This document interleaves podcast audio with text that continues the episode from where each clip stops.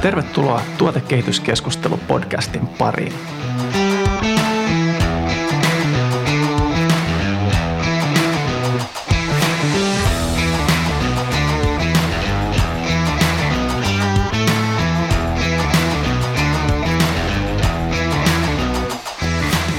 Roadmapit, eli siis keskipitkän tähtäimen suunnitelmat tuotekehityksen etenemisjärjestyksestä, ovat keskeinen osa tuotepäälliköiden työn arjen selkärankaa. Väittäisin, että kevyen googlailun jälkeen kuka tahansa osaa tuottaa dokumentin, joka täyttää roadmapin ulkoiset tunnusmerkit.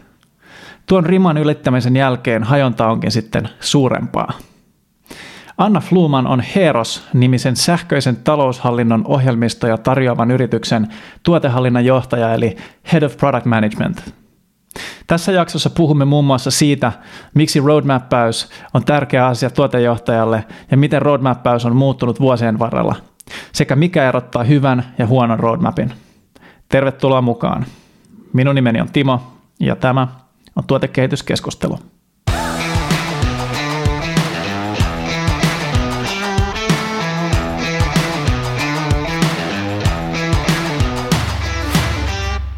Tervetuloa jaksoon, Anna. Tänään puhutaan roadmappäyksestä. Kerro vähän ensinnäkin, että kuka sä oot, minkälaisissa hommissa sä oot ja miten roadmappäys liittyy sun työn arkeen? Eli mun nimi on Anna Floman. Mä toimin Heeroksella Head of Product Managementina. Eli mun vastuulla on tuotehallinta, koko meidän tuoteportfolion hallinta. Mä oon ollut Heeroksella pian 2 vuotta ja sitä ennen toimin pitkään konsulttimaailmassa erilaisissa tehtävissä. Kerro muuten, mitä Heeros tekee niille, jotka ei ole Heeroksesta kuulleet? Heeros tekee taloushallinnon softaa pilvipalveluna, eli kaikki mitä tarvitsee taloushallintoon, kirjanpitoa, ostolaskuudeskontaa, palkanhallintaa, kaikki mitä siihen kuuluu. Ja mistä taustasta tuut niin tuotehallintaan tavallaan, että ennen Heerosta minkälaisia duuneja sä oot tehnyt ja minkälainen koulutustausta ja näin edespäin?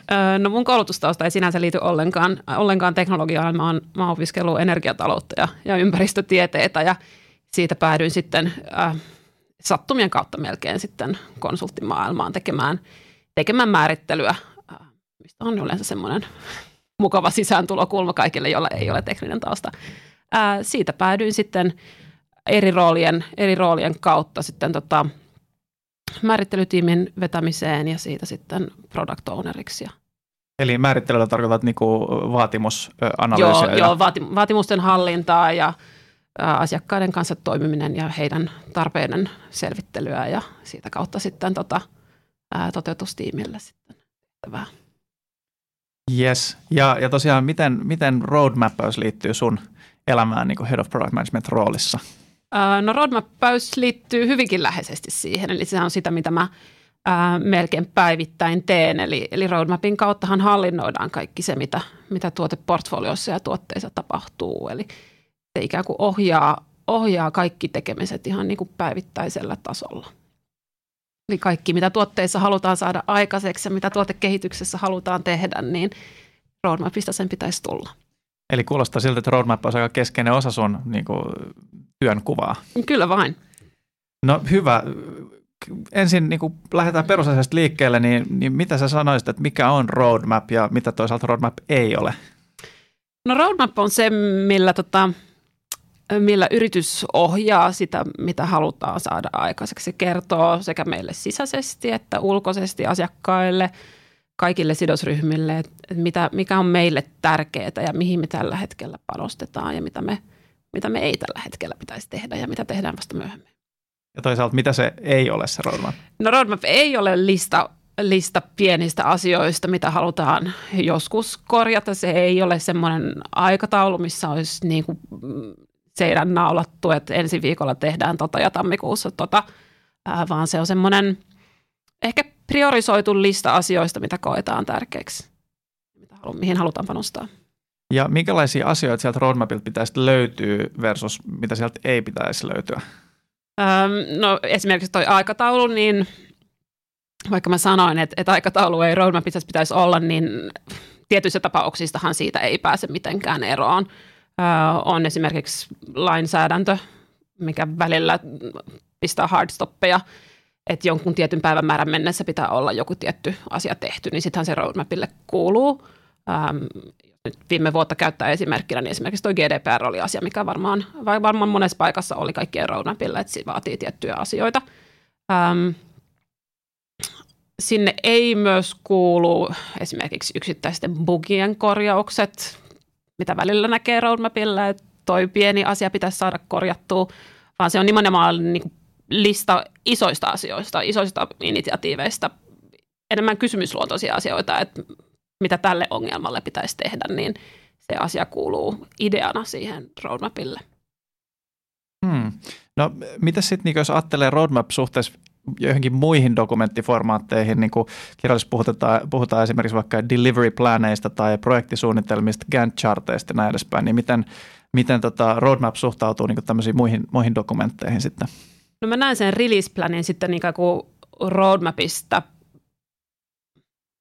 tulevana asiana. Eli siinä roadmapilla on ne yksittäiset ideat, yksittäiset initiatiivit ja sitten niiden läpivientiin käytetään sitten release-plania ja project-plania ja tämän tyyppisiä malleja. Eli se on sitten sen yksittäisen tuoteomistajan, joka sitten vastaa siitä roadmap-itemin niin kuin läpiviennistä, niin hän saattaa sitten käyttää release-plania ja project-plania sen asian niin kuin läpivientiin.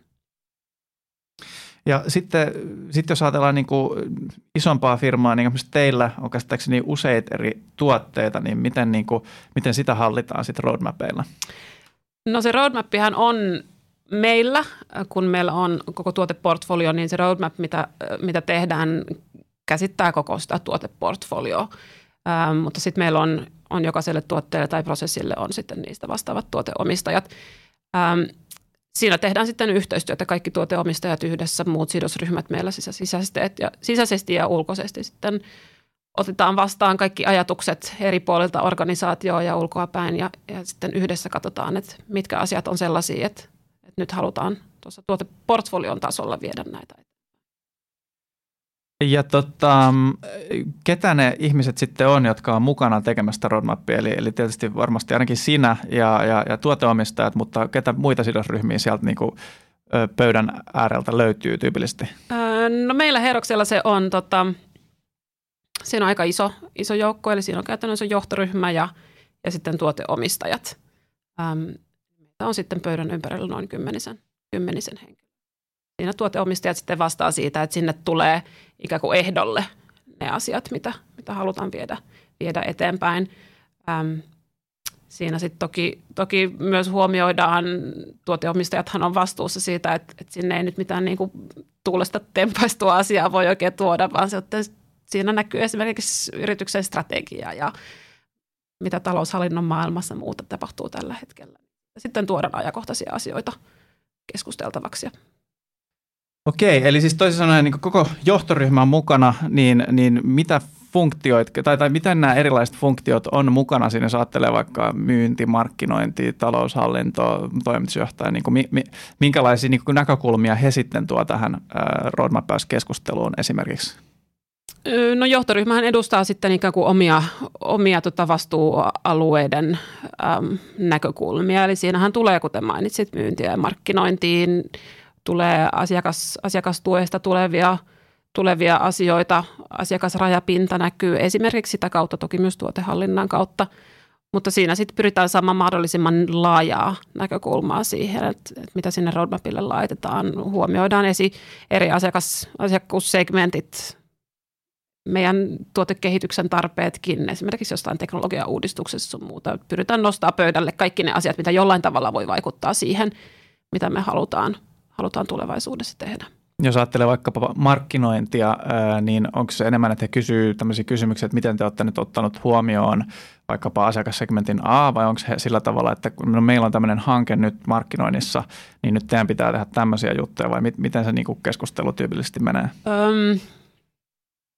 No ehkä tuossa niinku roadmappauksessa ei sinänsä niinku se markkinointi, vaan siinä se on enemmän niinku myynnin näkökulmaa, että mitä halutaan niinku myydä ja mitä meillä tällä hetkellä on ja mitä se tulevaisuuden voisi olla.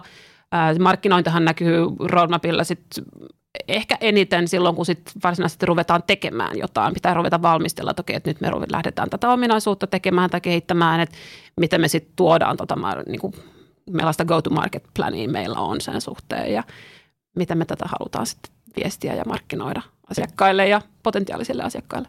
Eli toisin sanoen markkinointi on niin kuin eniten mukana roadmapiksi siinä vaiheessa, kun asia jo on roadmapilla ja se on jopa ehkä osittain jo tehtykin ja sitten ruvetaan niin kuin suunnittelemaan, että miten se saadaan sitten niin kuin viestittyä asiakkaille ja näin päin pois. Kyllä. Miten sä näet, että roadmapien tekeminen on niin kuin kehittynyt tässä matkan varrella tavallaan? Minkälaisia trendejä sä näet nyt, niin kuin kun keskustellaan roadmapeista niin kuin suhteessa vaikka 10 vuotta sitten versus tänä päivänä? No se on varmaan kehittynyt eniten niin, että se esitystapa on muuttunut, kun aikaisemmin oli aika paljon release- tai delivery planin näköinen, oli Gantt chartteja, oli ton tyyppisiä asioita, niin sittenhän ne aika lailla oli yksityiskohtaisella tasolla. Siinä saattoi olla ne pienetkin fiksit mukana. Siitä sitten on pyritty nostamaan sitä roadmapia enemmän korkeammalle tasolle. Et se kertoo enemmän niin kuin initiatiiveista ja ongelmista, mitä halutaan ratkaista, prosesseista ja niiden kehitystarpeista, eikä olla enää niin yksityiskohtaisella tasolla kuin aikaisemmin. Näet sä, että sille on joku niin kuin tavallaan syy, että miksi ennen vanhaan oli niin kauhean yksityiskohtaisia roadmappeja ja mitä varten toisaalta nyt sitten ollaan päädytty nostamaan sitä abstraktiotasoa? No en mä siihen mitään muuta oikein keksi kuin se, että koko se tuotehallinnan alahan on aika tuore ja kaikki ne ajatukset ja ideat, mitä tässä on, niin nehän on kaikki suhteellisen tuoreita ajatuksia ja ne tavat ja ne best practiceshan tässä koko ajan muuttuu ja kehittyy ja ajatuksia jaetaan ehkä tällä hetkellä enemmän ja helpommin kuin tuossa niinku jo muutama vuosi sitten. Et kyllä tässä niinku koko ajan tehdään asioita erilaisilla tavalla ja uusilla tavalla, kokeillaan uutta tapaa ja katsotaan, että toimiiko se vai ei. Voisiko myös olla, että kun ajattelee tätä niin kuin ketterää sovelluskehitystä, niin sekin on niin kuin kuitenkin käytännössä vuosituhannen taitteesta niin kuin lähtenyt pikkuhiljaa. Toki sillä on niin kuin juuret paljon syvemmällä, mutta että sieltä se, mä sanoisin, että mun tutkalle se tuli ehkä 2000-luvun niin kuin alussa. Niin voisiko se liittyä myös siihen, että ylipäänsä niin kuin tapa tehdä ohjelmistoja on kehittynyt tähän, niin kuin, että ei enää uskota semmoisiin, niin kuin, että tehdään 5 vuoden suunnitelma ja sitten vaan eksekuoidaan sitä. Aivan varmasti liittyy. Ja se agiilitapa tehdähän tuo mukanaan sit niinku omia tapoja ja omia malleja. Ja tämä on yksi niistä asioita, mitä sitten sen myötä on huomattu, että tätäkin voi tehdä eri tavalla kuin mitä aikaisemmin on tehty. Ja sitten tuo mukanaan ehkä uusia hyötyjä ja uusia näkökulmia. No nyt jos sitten ajatellaan organisaatioita, jossa on käytössä tämmöinen vähän niin kuin lainausmerkeissä vanhanmallinen roadmappi, jossa on niin kuin hyvin yksityiskohtaisella tasolla asioita ja on ne niin kuin päivämäärät joka asialle siellä ja muuta. Niin minkä näköisiä haasteita sä näet, että sanotaan, että jos on vaikka tuoteihminen tai tuoteomistaja tai ihminen, joka nyt on semmoisessa roolissa jossain firmassa, kuuntelee tätä ja tunnistaa itsensä tästä kuvauksesta, että joo, että kyllä meillä on aika yksityiskohtainen tämä roadmap ja jokaisella asialla on niin kuin päivän tarkkuudella tyyliin niin kuin päivämäärä siellä niin kuin kuukausien päähän ja ehkä haluaisi lähteä kokeilemaan tämmöistä vähän niin kuin korkeamman tason settiä, niin miten sä näet, että minkälaisia haasteita tässä nyt sit voi matkan varrella tulla vastaan tälle henkilölle? Joo, eli kaikkein pahimmassa tapauksessahan siinä käy niin, että jos siinä vaan tekee pieniä asioita toistensa perään, niin se kokonaisuuskuva häviää. Että vaikka se tuotestrategia ei olisi muodollisessa muodossa dokumentoitu minnekään, niin jos sellaista ei ole ollenkaan missään muodossa, niin sit sitä on vaikea lähteä tekemään mitään isompaa kokonaisuutta. Että siinä pitää olla jonkinlainen roadmap, mihin voi aina palata ja katsoa, että tehdäänkö me oikeita asioita, onko tämä se, mitä me halutaan edistää. Ja entäs sitten, niin jos ajattelee sidosryhmiä tässä näin, niin nyt jos ajatellaan, että tämä henkilö rohkaistuu tästä ja että okei, no ehkä mun on hyvä nyt lähteä niin kuin tosiaan tiputtelemaan niitä päivämääriä sieltä pois ja tekee tätä asiaa ylätasolla, niin, minkälaisia vasta-argumentteja voi esimerkiksi sitten tulla kapa myynniltä, markkinoinnilta, johdolta, jostain? No hyvin tyypillisestihan siinä kysytään jostain päin organisaatiota tai ulkoisesti, että mitä teillä on tulossa, mitä teillä on työn alla. Siinähän on sitten erilaisia malleja. Jotkut yritykset kertoo hyvinkin yksityiskohtaisella tasolla, että mitä heillä on työn alla ja milloin tämä tulee valmiiksi. Ja jotkut tällä hetkellä niin kuin toista ääripäätähän on sitten Microsoftit sun muut, jotka ei kerro yhtään mitään ennen kuin release on tehty ja siinä se oli.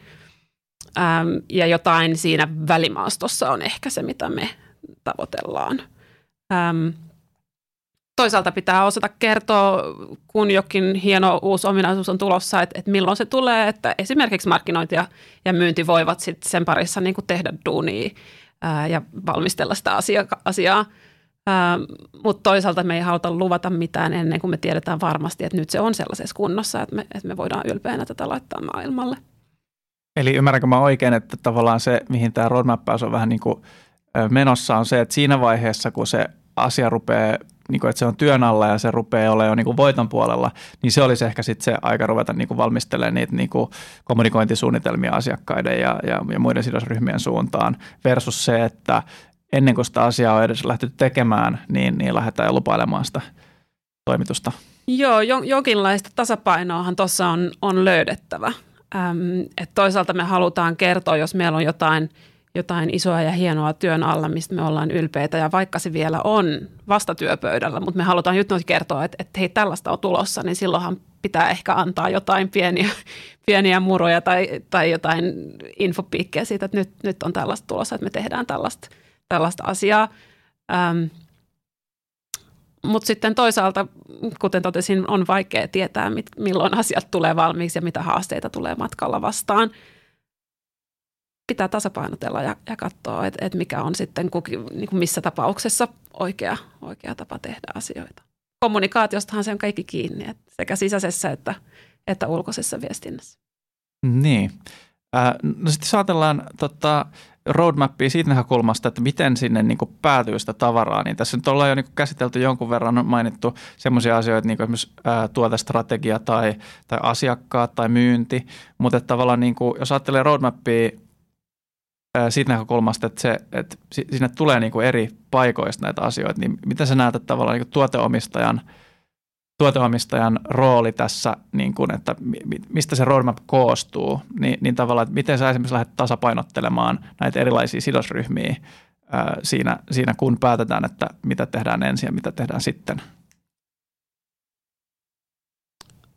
Kaikkihan lähtee strategiasta, tuotestrategiasta, yrityksen strategiasta ja miten siitä on viestitty. Eli siinä on mun mielestä todella tärkeää, että kaikki sidosryhmät tietää, että mitkä on fokusalueet, mitä me halutaan saada aikaiseksi.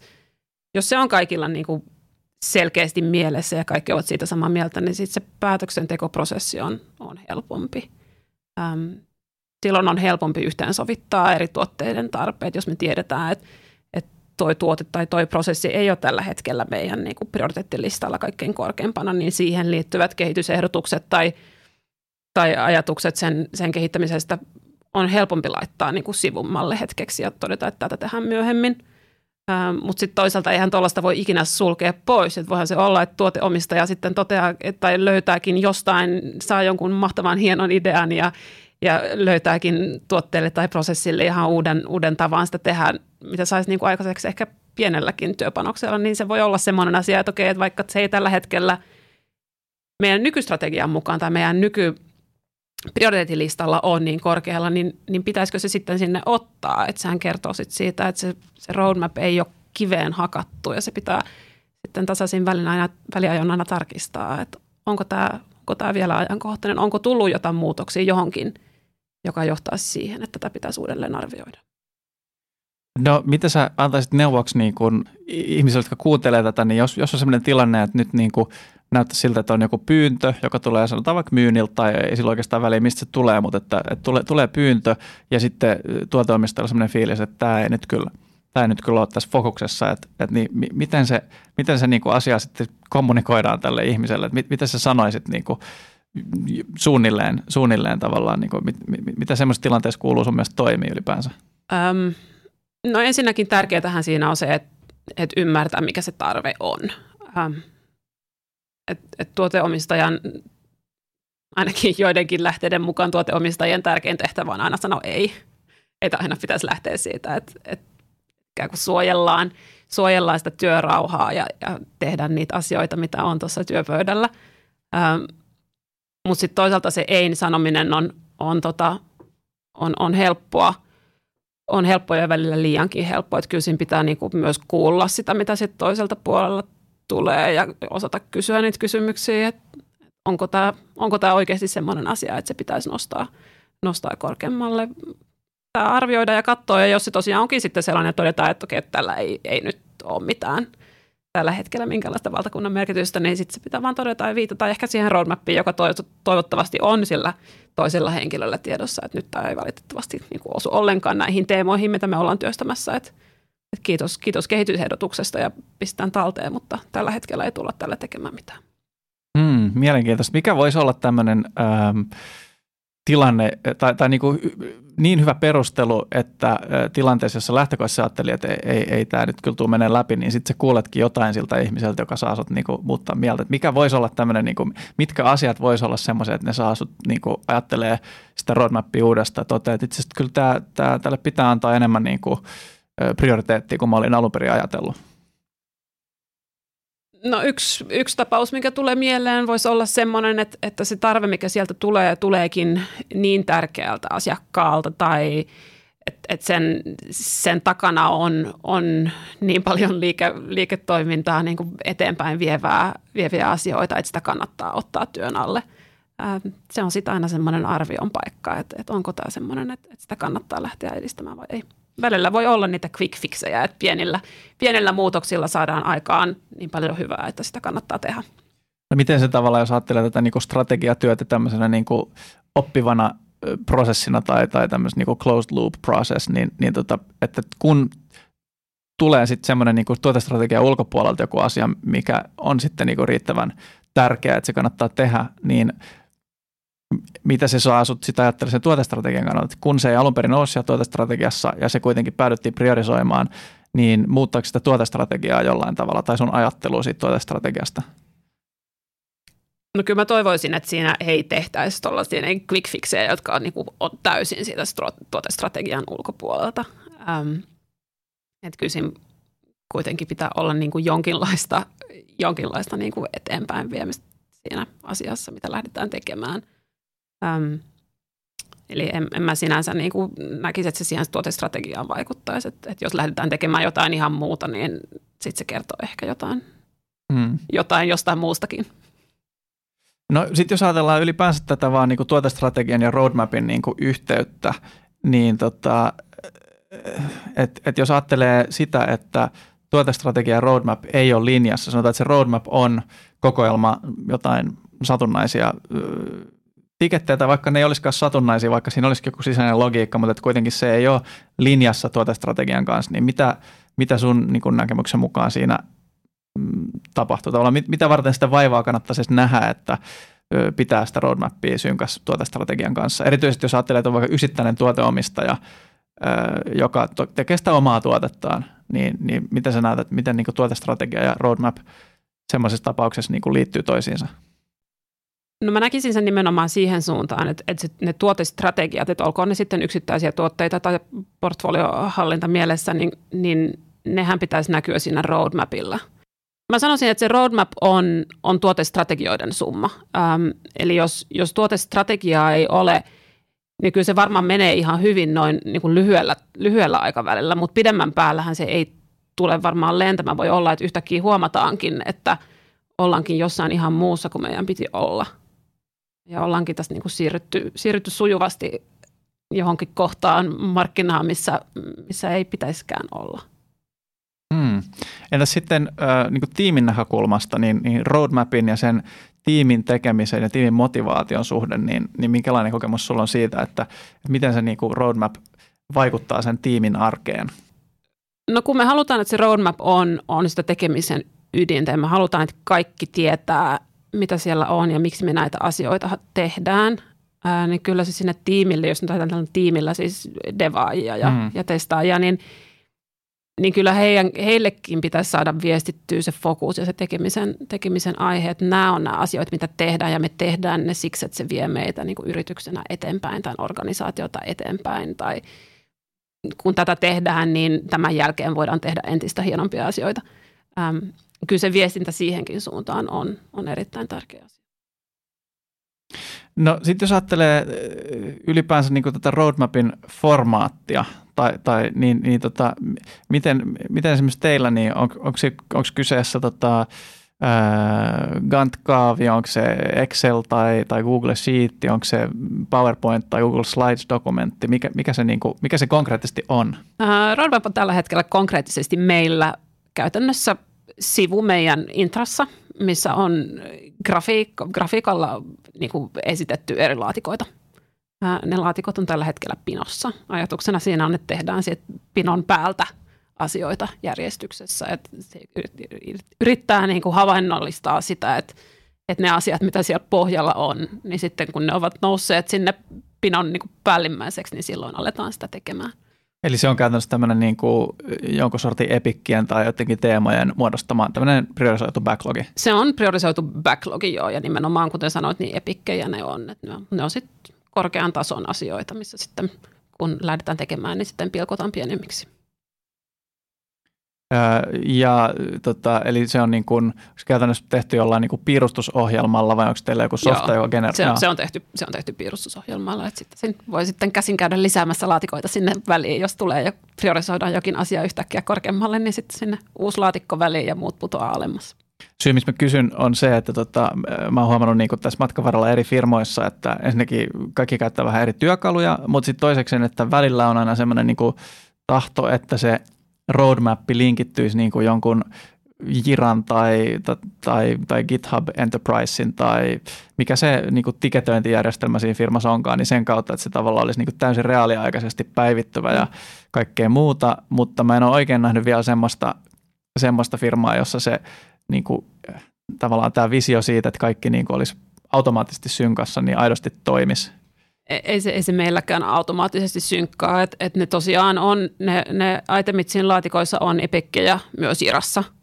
Ja siitä kauttahan sitten kun lähdetään tekemään, niin tulee sitten storia ja bugeja sun muuta. Ja sitten kun ne on kaikki tehty, niin epikki suljetaan ja itemi on valmis.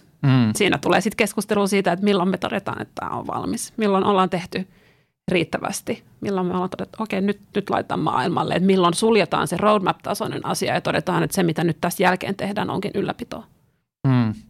Ja varmaan toinen asia on se, että sen roadmapin tasolla varmaan asioita ei tapahdu niin usein, että se olisi kamala duuni sitä roadmapia pitää ajan tasalla. Jos ne on epikkejä, niin ne varmaan päivittyy niin kuin ehkä viikoittain tai jotain semmoista. Joo, nimenomaan. Se ei ole semmoinen, että siellä niin kuin koko ajan tapahtuisi niin paljon, että sen ylläpito olisi mitenkään niin kuin kauhean kuormittavaa. Et enemmän se on haluttu tehdä sellaisen visuaalisen muotoon, että siitä on helpompi sitten niin kuin esittää ja kommunikoida ja näyttää ja kertoa siitä, että jos se on sitten Jirassa joku filtteri tai kokoelma jotain, niin sitten se heti vähentää sitä lähestyttävyyttä siitä. Niin totta, se on, että jos se on se Jira, niin sitten välttämättä myynti ei enää, niille on varmaan edes tunnuksia sinne Jiraan ja kaikkea muuta sellaista, että se menee sitä kautta vähän taas hankalaksi. No sitten jos ajatellaan sitä, että niinku hyvä roadmappi versus huono roadmappi, tietysti se on aina niinku, ihmisillä on erilaisia makuja ja preferenssejä näin, että varmaan semmoista niinku absoluuttista hyvää ja huonoa ei varmaan oikein saa, niinku, että aina tulee niinku taistelu siitä sitten eri ihmisten kesken, mutta jos ajattelee niinku sun subjektiivista näkökulmaa siitä, että mikä sun mielestä on hyvä roadmap, että jos ajattelet sun niinku työuraa ja sä oot nähnyt kaikennäköisiä roadmappeja matkan varrella, niin mitkä on semmoisia roadmappeja, mitkä on semmoisia asioita roadmappeja, jotka saa sut vähän niinku irvistämään tuskissaan ja sitten taas toisaalta mitkä on semmoiset, nämä oikeasti niinku nyt niinku on hiffannut tämän jutun. Että No huono roadmap on mun mielestä sellainen, missä niinku yritetään tehdä kerralla liian monta asiaa. Et siinä pitää olla. No toki tällähän niin kuin on, se on varmaan mahdollista, jos on isoja tiimejä ja on enemmän niin kuin asioita, enemmän henkilöitä, jotka on mukana sitten hallinnoimassa, mutta kun koko on semmoinen, mikä me esimerkiksi meillä tuossa on, niin jos on liian monta asiaa, niin se fokus siinä katoaa ja asioita tuppaa jäädä keskeen, kun ei ole, se läpivientitahti hidastuu, että on parempi tehdä vähemmän asioita kerrallaan ja tehdä niitä valmiiksi ja sitten siirrytään seuraaviin. Toisaalta tällä hetkellä mua kiehtoo semmoinen ajatus, mistä mä tuosta luin artikkelissa, missä niin kuin se roadmap on väännetty sellaisen muotoon, että siinä on niin kuin sarakkeitaan. Esitetään, että mitä tällä hetkellä tehdään, mikä on työpöydällä, mitä on tulossa seuraavaksi ja sitten selkeästi ollaan siirretty, niin kuin merkattu, että nämä tehdään vasta joskus myöhemmin. Mitä tässä lähden seuraavaksi tutkimaan. No jos ajattelee tätä niin kuin now, next, later asettelua, niin mitä sä näet, että mitkä tulee olemaan ne haasteet sen käyttöönotossa tavallaan suhteessa siihen, että mikä se, vaikka se nyt se priorisoitu backlogi niin kuin tällä hetkellä on, että onko se, niin kuin se, että siihen vetää viivat niin kuin johonkin kohtaan, että nyt tästä alkaa se next ja sitten tässä on se later, niin aiheuttaako se psykologisesti sitten jotain niin kuin? Mä en näe siinä sinänsä haastetta, koska sehän on tällä hetkellä se, mitä kyllähän aina tietää, että mitä meillä tällä hetkellä on työn alla. Ja jos ei tiedä, mitä sitten seuraavaksi lähtee tekemään, niin se voi olla myös hankalaa. Mutta tuossa mä näen niin kuin ainakin meille haasteena se, että miten me tuodaan toi portfoliotasolle, että tuotebacklogina toimii varmaan tosi hyvin ja on varmaan suht helposti sinne niin kuin mallin laittavanakin, mutta tuoteportfolioissa, mitä me esitetään tuossa niin kuin esimerkiksi now-sarakkeessa tai next-sarakkeessa sisäisiä prioriteetteja, että okei, tässä on eri tuotteisiin, eri prosesseihin kuuluvia asioita, mitä halutaan seuraavaksi lähteä tekemään, niin ne varmaan sisältää eri asioita, niin miten niiden sisäiset prioriteetit saadaan tuossa esitettyä. Se saadaan sitten nostettua sellaiselle tasolle, että se kuitenkin roadmap pitäisi olla sellainen, että kaikki, jotka sitä näkee, niin ymmärtää ja pääsee helposti kärrylle siitä, että mitä tässä esitetään. Niin sitten jos sinne laittaa liikaa paljon kamaa, niin sitten se hyvä idea, mikä tuossa on, niin se hyvin helposti häviää. No sitten tässä podcast-sarjassa ollaan jossain aikaisemmassa jaksossa, mä en enää muista mikä se oli, niin puhuttiin tavallaan asioista, esimerkiksi jobs to be done tai ylipäänsä siitä, että sen sijaan, että tehdään niinku featureita, niin yritetään oikeasti ymmärtää, että mikä se asiakkaan todellisuus on, mitä ongelmia se haluaa ratkaista ja myös ehkä vähän sitten, mitä ne asiakkaan prosessit on, että voi olla, että on semmoisia asiakkaita, joilla on vähän niin kuin vanhammalliset prosessit ja heillä ei ole mitään halua muuttua. Ja sitten on taas tämmöisiä edelläkävijä asiakkaita, jotka on vaikka ottamassa tai vaikka sähköisen laskutuksen prosesseja etunenässä käyttöön tai muuta. Niin miten sä näet niin kuin roadmappäyksessä tänne, että kuitenkin käsittääkseni perinteisesti roadmapilla on hyvin konkreettisesti, että tässä on semmoinen niin kuin nappula, mikä nyt lisätään tai ylipäänsä nyt puhutaan featureista. Niin miten tämä roadmappäys nyt sitten tulisi ottaa kantaa näihin niin kuin jobs to be done tai asiakkaan ongelmiin ja prosesseihin ja näin päin pois? No mä mielellään näkisin, että roadmapilla ei olisi näitä, että lisätään tonne tollainen nappi, vaan siinä enemmän olisi sitä, että oltaisiin mietitty, että mihin prosessiin sitä nappia nyt tarvitaan. Ja että siinä roadmapilla sitten enemmän olisi, että tehdään tästä prosessista sujuvampi. Että se nappi ei ehkä aina ole se ongelma, eikä sen ongelman ratkaisu, vaan siinä asiakkaan prosessissa on jotain, mitä voisi tehdä paremmin, voisi tehdä toisin. Ja silloin se prosessi ja sen parantaminen kuuluu roadmapille. Ja se nappi voi olla siitä, sit se ratkaisu siihen ongelmaan. Mutta siinä roadmapilla ei pitäisi lukea, että lisätään se nappi, vaan siinä pitäisi lukea, että tehdään asiakkaan prosessista sujuvampi.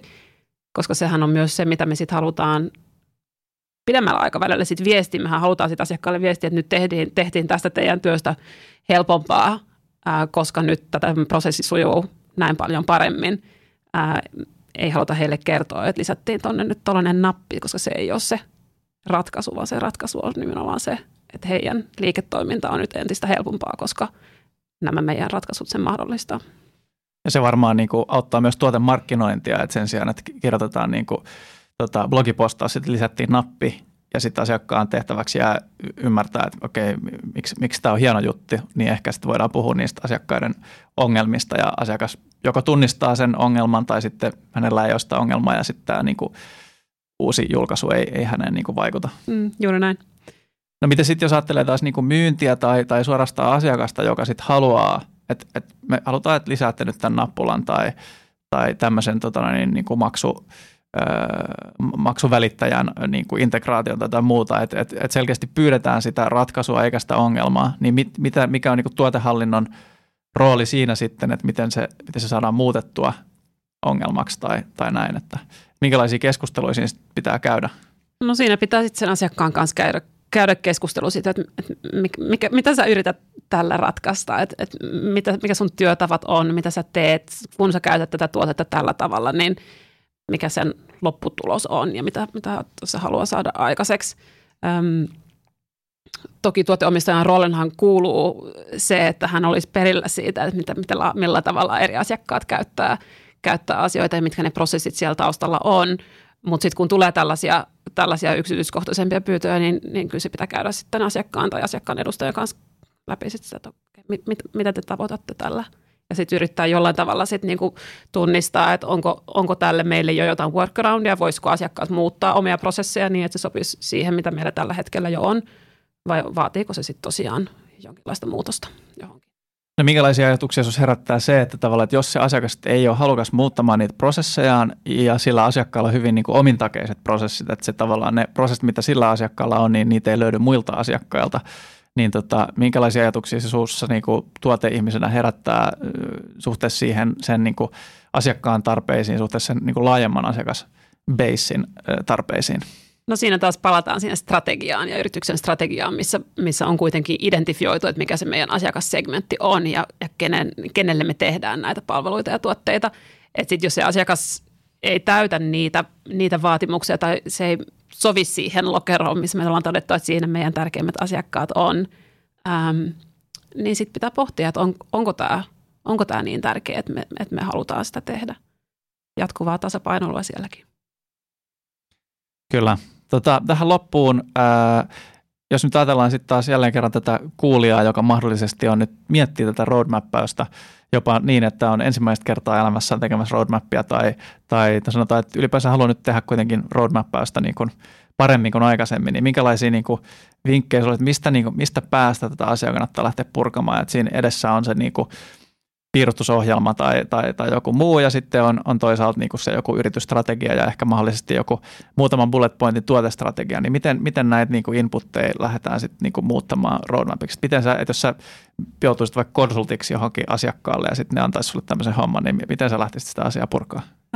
Mä lähtisin siellä tunnistamaan niitä teemoja, että mitä tässä on, mitä työpöydällä on, mitä backlogilla on, voiko näitä niputtaa jotenkin yhteen.